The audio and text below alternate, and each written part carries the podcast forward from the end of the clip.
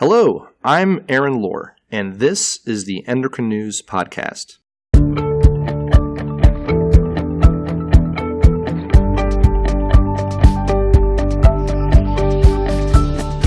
Today we're talking about the thyroid and pregnancy, and joining me on the podcast is Dr. Elizabeth Pierce, professor of medicine at Boston University Medical Center.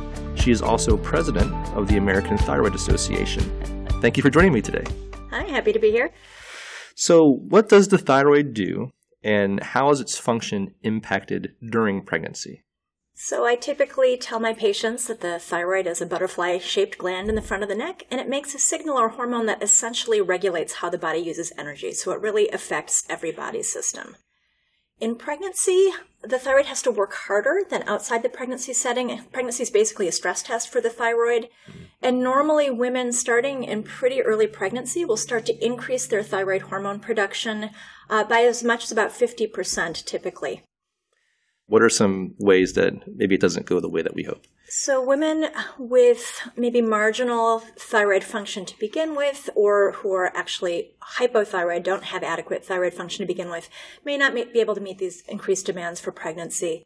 Women, and additionally in parts of the world that don't have enough iodine in the diet, because iodine is needed as a substrate for building thyroid hormone, they may not be able to meet these increased demands for pregnancy.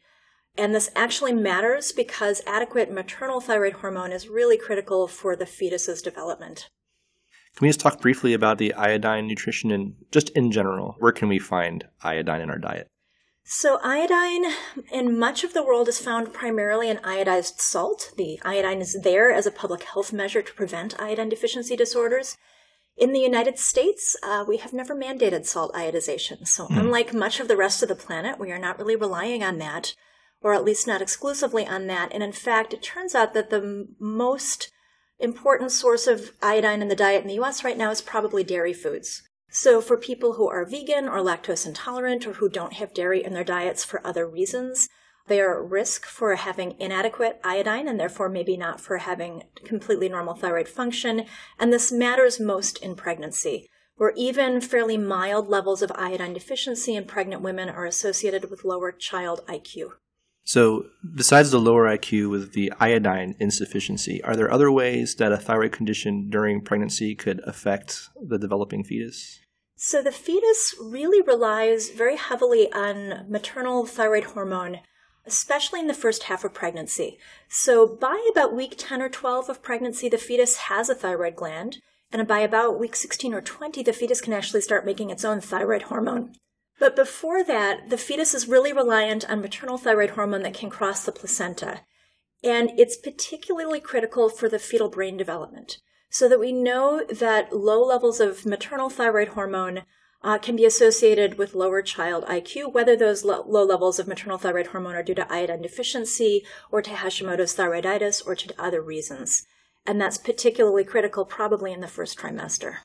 What are some symptoms of a thyroid disorder during pregnancy? So this can get a little bit tricky because there are a lot of symptoms of pregnancy that overlap with symptoms of thyroid dysfunction. We've talked so far mostly about hypothyroidism, but of course hyperthyroidism, too much thyroid hormone, can also occur during pregnancy. And some of the common symptoms of just being a woman in the first trimester, like extreme fatigue, can be common to both kinds of thyroid dysfunction. Having a rapid heart rate, palpitations, shortness of breath. These can all happen with hyperthyroidism, but also with normal pregnancy. So it can be a little bit tricky sometimes to dissect what's regular pregnancy and what's something else on top of that. That does sound tricky. So how does the clinician then make a diagnosis that this is in fact a thyroid condition and not something that's normal? So we need to rely pretty heavily on lab tests, and luckily we have pretty robust lab tests. The screening test for thyroid dysfunction, the starting point is always a TSH or thyroid stimulating hormone, because that's the most sensitive to subtle shifts in thyroid status. Because thyroid disease can have such an adverse effect on both the mom and on the developing fetus, should every pregnant woman be screened for a thyroid disorder? So this is probably the most controversial question in my world.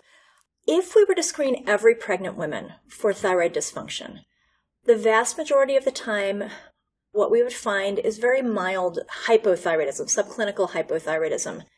And we're really not sure, in light of current evidence, whether treating that mild hypothyroidism actually improves outcomes either for the pregnancy and the mother or for the fetus. And there are two large randomized clinical trials in the literature at this point that have treated women with mild hypothyroidism relatively early in pregnancy, sort of in the second trimester, and did not see improvements in child IQ, which is, I think, the public health outcome a lot of us care about the most, or in obstetric outcomes. However, both of those trials have some flaws. Primarily, they probably started too late if the first trimester really is the important time for that fetal brain development. And therefore, we're sort of left with imperfect science, and we don't really know the answer as to whether finding a lot of subclinical hypothyroidism is actually going to improve outcomes for anyone. And certainly screening and labeling women as abnormal in pregnancy can generate a whole lot of anxiety. So we would prefer not to do that if we don't know we're doing the right thing. Right now, because there's so much uncertainty about what the right course of action is there, guidelines around the planet are really all different. And whatever the clinician's approach, it matches somebody's guideline because there's really no right or wrong answer right now. So the official position of the American Thyroid Association is that there just is not enough evidence to recommend for or against universal screening of all pregnant women for thyroid dysfunction, with a really big caveat, which is that we truly don't want to miss the women with the more severe forms of hypothyroidism where we know we can benefit them with treatment. And so we want to make sure that women with risk factors for hypothyroidism probably should have that thyroid blood test as soon as they know they're pregnant. And that would include women with a strong family history of thyroid disorders, with a history, personal or a family history of autoimmunity, women with a history of recurrent miscarriage, because that can be associated with thyroid dysfunction, and a list of about 16 other things. Oh my goodness. So you mentioned the guidelines, and I want to talk about that just a little bit. So the Endocrine Society last updated their clinical practice guideline on management of thyroid dysfunction during pregnancy and postpartum in 2012. I know the American Thyroid Association updated theirs in 2017. So between those years, how has treatment changed? And then even between 2017 and now, you know, what are we seeing as far as how this is advancing? So this is a literature that has been just growing exponentially. So a huge amount more data that we had to review in 2017 compared to several years before that when the prior iteration of guidelines were published. One of the areas that really changed was in examining what normal thyroid function looks like in pregnancy and how to interpret thyroid function tests in pregnancy. That we know in the first trimester that the TSH, that normal screening test for thyroid dysfunction, probably does not have the same normal reference ranges it does outside the pregnancy setting, but there have been some disagreement about exactly what that reference range should look like. In 2011, the American Thyroid Association guideline, and 2012, the Endocrine Society guideline, both recommended quite a low upper limit for TSH. And in retrospect, that was probably a mistake based on much of the data that has really been published since that time. I think we recognize that the TSH upper limit is a little bit higher than we had thought, and that we probably had been overdiagnosing women with subclinical hypothyroidism for a number of years, and that probably was not appropriate. Another big area that has changed since prior guidelines were written is that we used to think that of the two antithyroid drugs that are used to treat women with Graves' hyperthyroidism in pregnancy, we thought PTU or propylthiouracil was safe in the first trimester. And we have known since the 1970s that methimazole, the other antithyroid drug, is associated with birth defects. What happened between 2012 and 2017 is a publication from Denmark in 2013 that demonstrated that actually both antithyroid drugs are associated with birth defects. So in the first 10 weeks of pregnancy, when the fetal organs are forming, probably neither of them is completely safe. But we also know that uncontrolled Graves' disease is associated with pregnancy loss and birth defects, so we can't not treat in that setting either.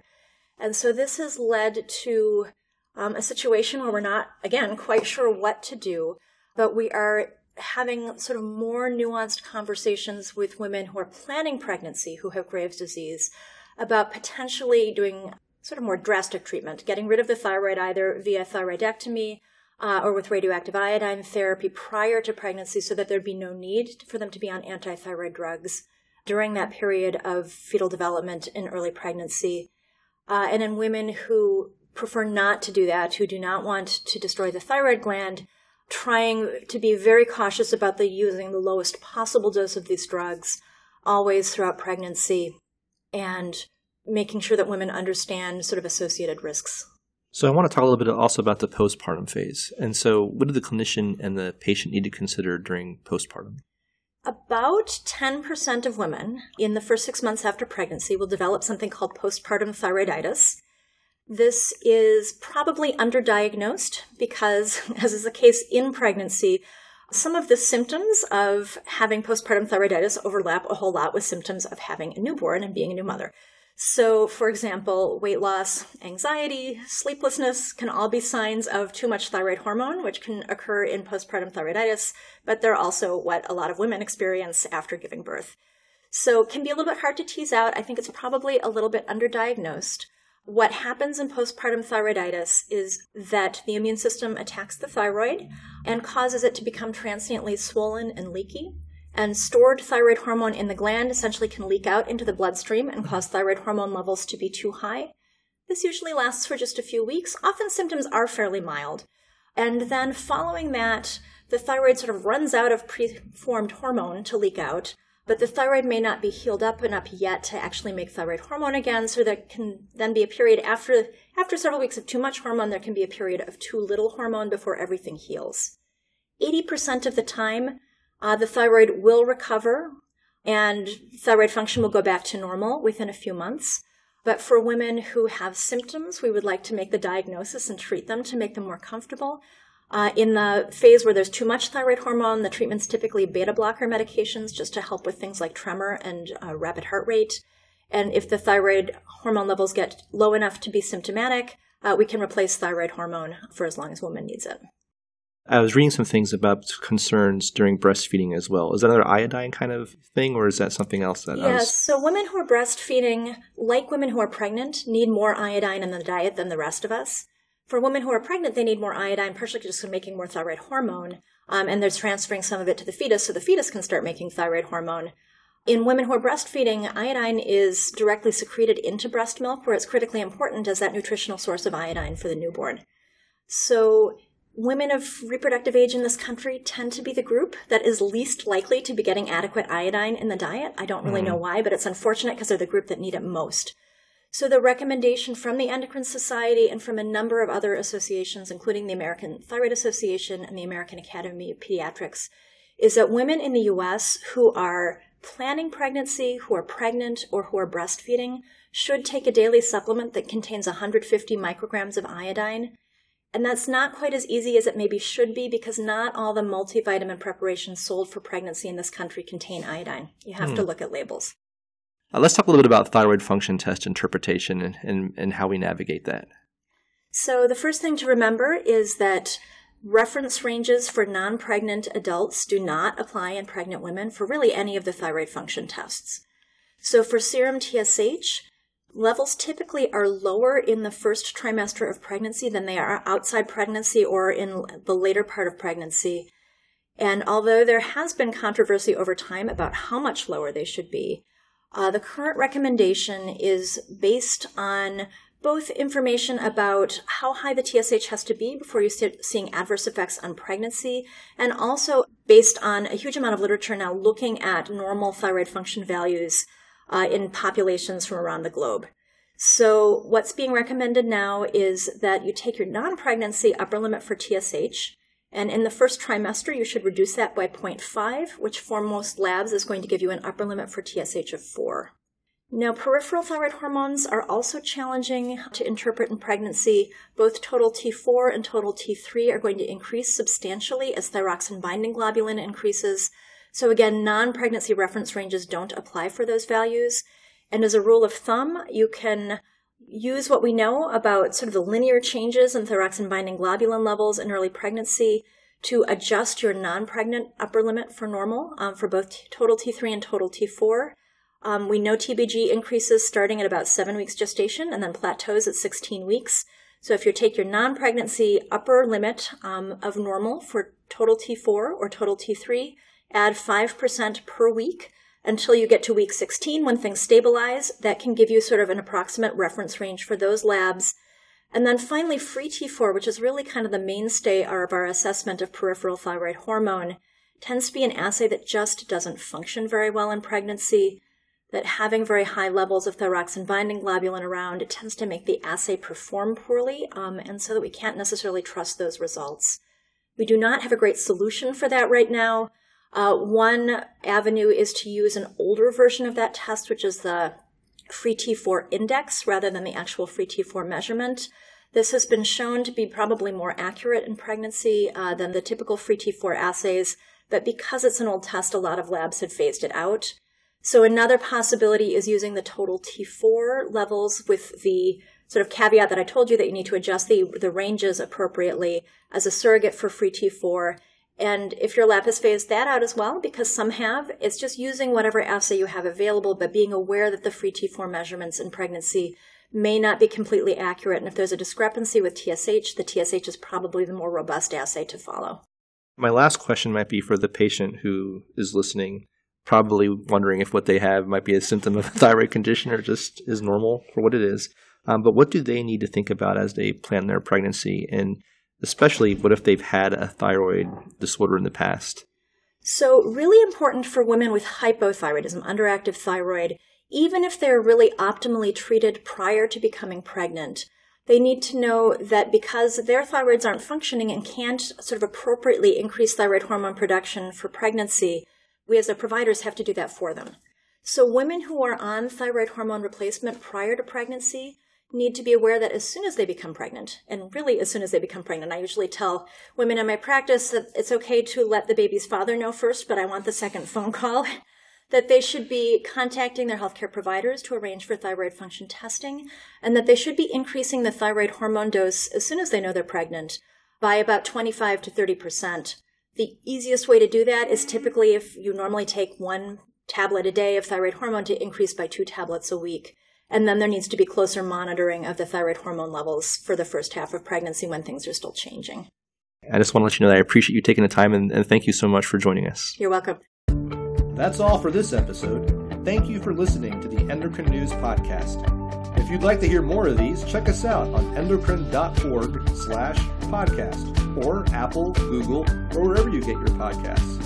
And if you're enjoying these, please let us know by leaving a review on Apple. And if you'd like to get in touch with us, send us an email at podcast@endocrine.org. Thanks again.